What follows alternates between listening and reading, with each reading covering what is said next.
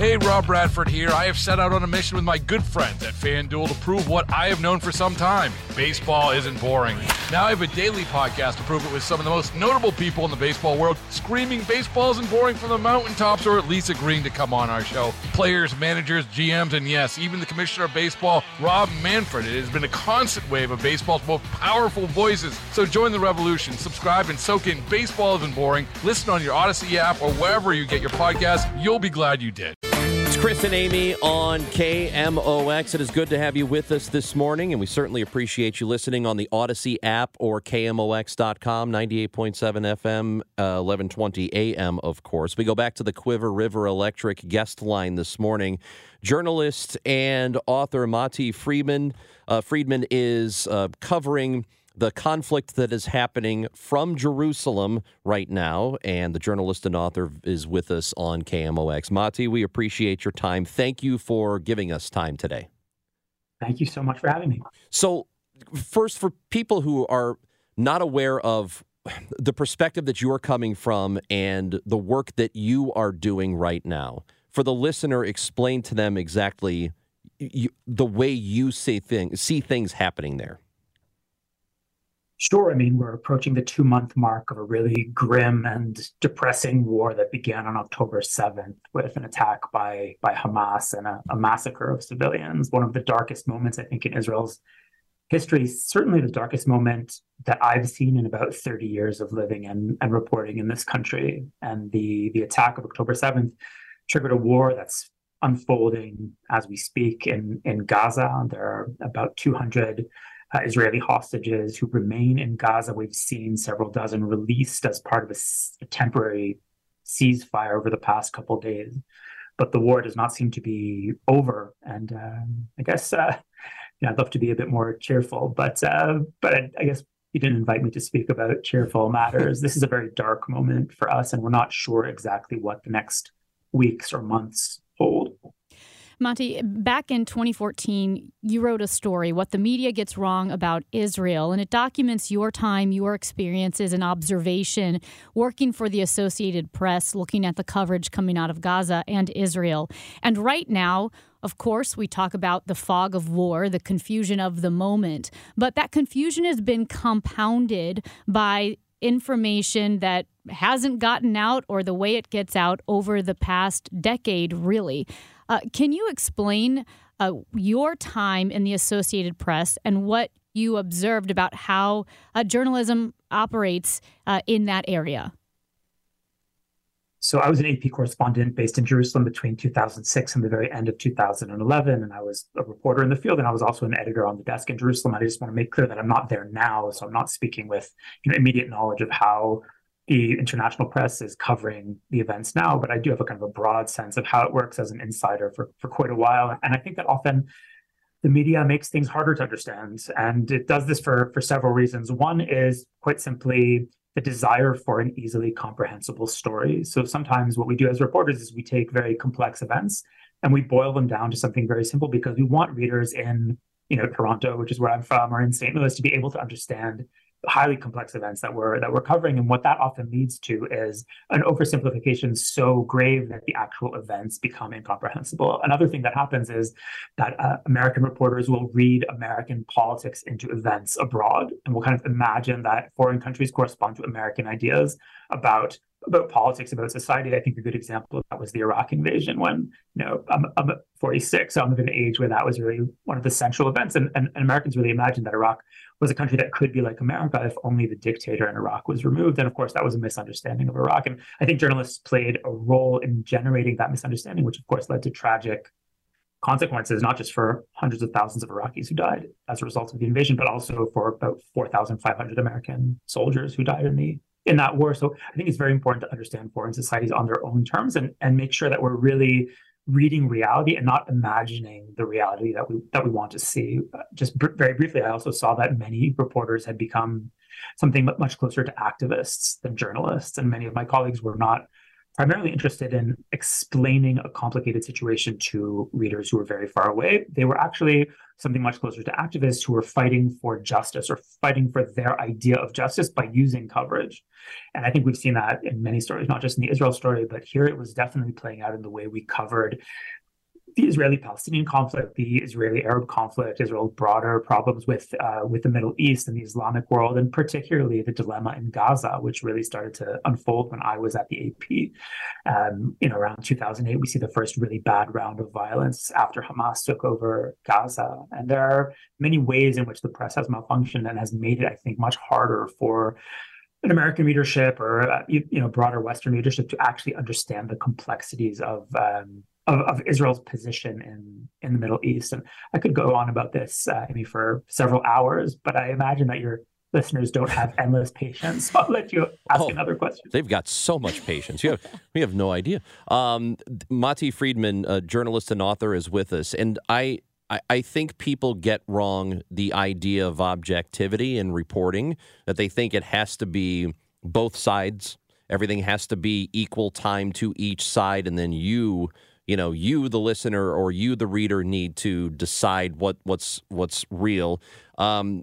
Is that idea, is that conflict, is it worse in a situation like this? Because it seems to me that, we talk about American politics all the time and how that is prevalent now in our politics and has been. Is it happening now with this event in Israel? I think so. It's a great question to what extent the journalist has to be objective. I think the journalist doesn't have to be equal in, you don't have to give equal time and equal, listening to every position, but you do have to make clear to the reader the motivations of all of the actors driving a given event. And I think that hasn't been done to a sufficient extent in this story. I don't think, for example, that the average American news consumer understands what Hamas is or what their ideology is. Hamas has a founding charter, which you can actually find online, which not only declares that Israel is illegitimate and must be destroyed, but that Jews are responsible for the French Revolution and the Russian Revolution and for engineering both world wars.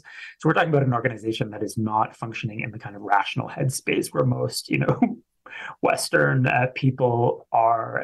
The charter openly calls for the murder of Jews. And I think that this is something that it's just very hard for normal Western people to accept, and it was certainly hard for me when I arrived here. So I think that when you cover a story like this, you really have to make clear how the sides see it, and I think you can definitely make a case, for the Palestinian side.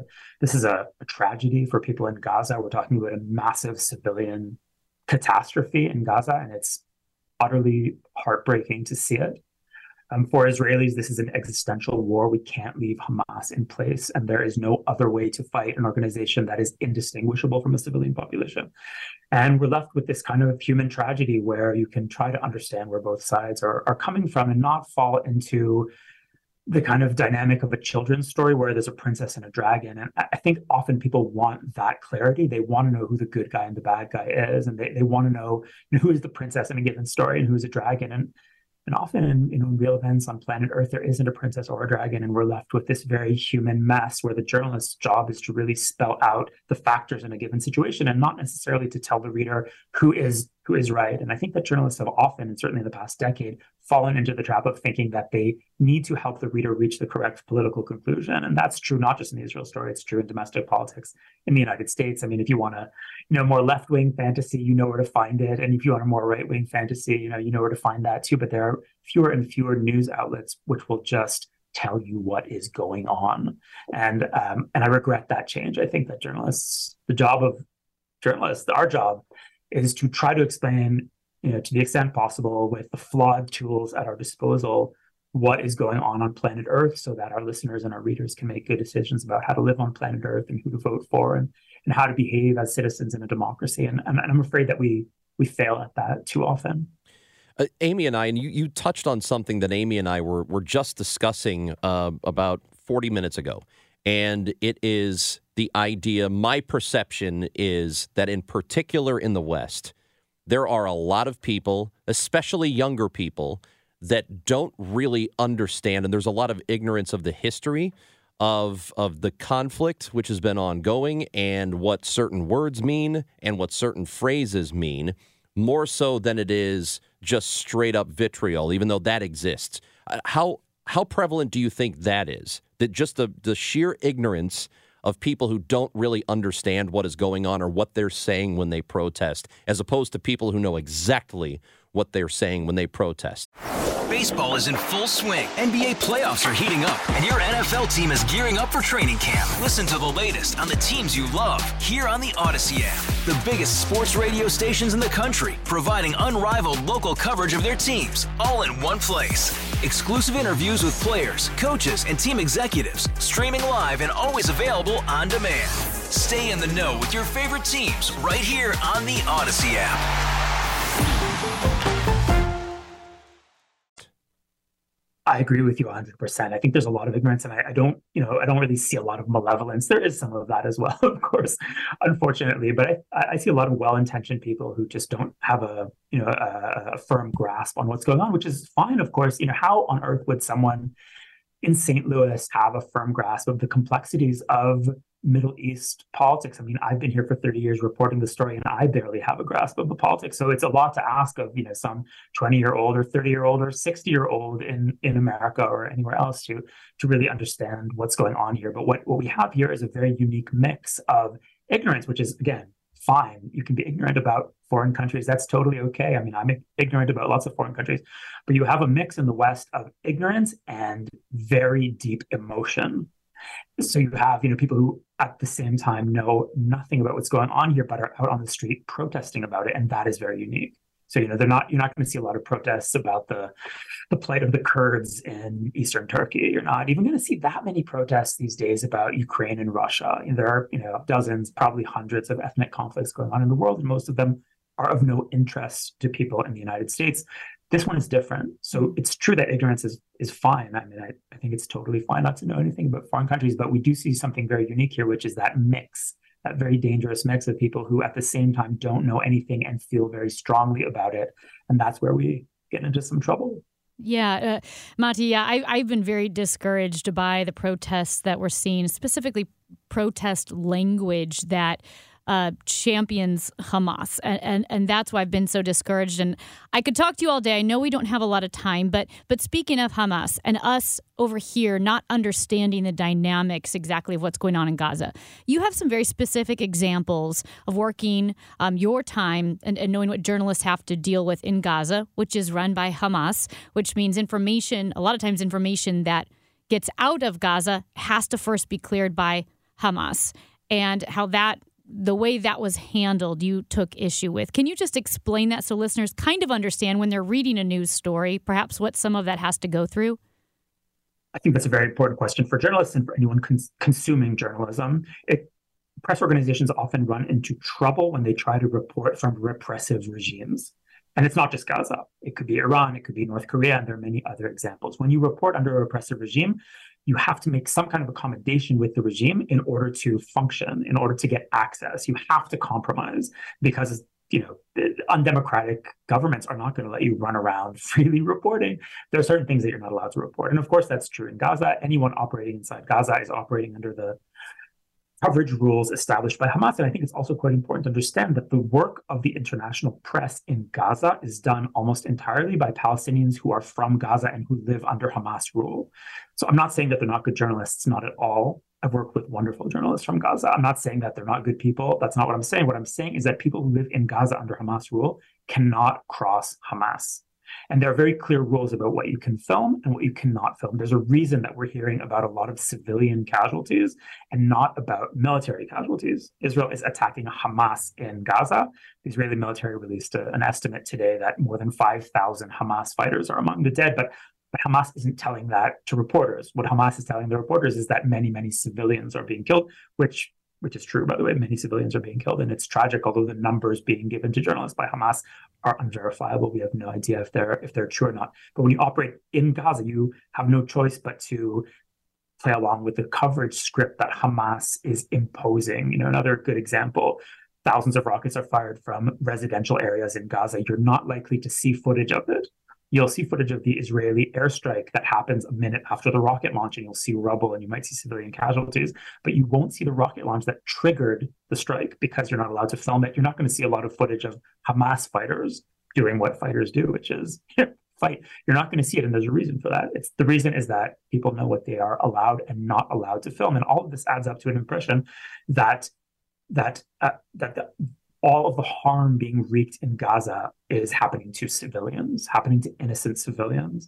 And that is done in a very cynical way by Hamas in order to inflame world opinion against Israel and get the world to blunt Israel's response and to tie Israel's hands. And this has been used by Hamas, by the way, successfully about a half dozen times in the 16 years they've been running Gaza. They trigger an Israeli response. They put their own civilians out in front, causing civilian casualties. They get the international press to film those casualties. That inflames world opinion, and the world tells Israel, okay, that's enough, and Hamas lives to fight another day, which is how we got to October 7th. So Israel, in terms of Israeli society, is determined to finish it this time. If we don't finish Hamas right now, this is going to happen in a year. It's going to happen in 2 years. It's going to happen in 5 years, and it's going to happen in 10 years. And we have to destroy, can't allow this threat to exist on our border.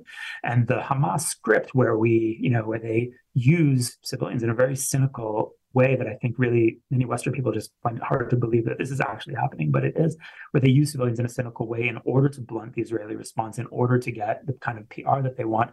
We can't play this game anymore. And it's awful. I mean, it's just awful to see. And they're my neighbors. This is, Gaza's about an hour and a half from where I'm sitting. I don't wish anyone there harm. I just wish they could have good lives and we could all live alongside each other in peace. In order for that to happen, Hamas has to be removed as a threat on our border. And unfortunately, that is going to look extremely ugly, and it's going to be tragic. And all I can hope is that in a few months, we'll all be in a better place. Matti Friedman, we really do appreciate your perspective. In fact, we would probably like to check in with you again sometime soon, if that's okay. It would be a pleasure. Matti Friedman, journalist and author, with us on KMOX. And if you missed any part of that interview, would highly recommend going to KMOX.com or the Odyssey app or wherever you get your apps and wherever you get your podcasts, and go back and listen to it later. It's Chris and Amy on KMOX. Baseball is in full swing. NBA playoffs are heating up, and your NFL team is gearing up for training camp. Listen to the latest on the teams you love here on the Odyssey app. The biggest sports radio stations in the country, providing unrivaled local coverage of their teams, all in one place. Exclusive interviews with players, coaches, and team executives, streaming live and always available on demand. Stay in the know with your favorite teams right here on the Odyssey app.